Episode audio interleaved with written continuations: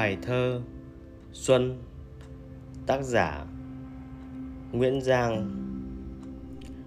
Gió xuân phơ phất thổi trong cành, lớp lớp bên đường bóng lá xanh. Cây cỏ cười tươi hoa mũm mĩm, học sinh qua lại áo phong phanh. Chim non ngoài lắng bay chi chít, đàn sáo trong cây vẳng khúc tình. Bờ suối chờ ai chưa thấy lại, nhìn cô áo đẹp bước đi nhanh.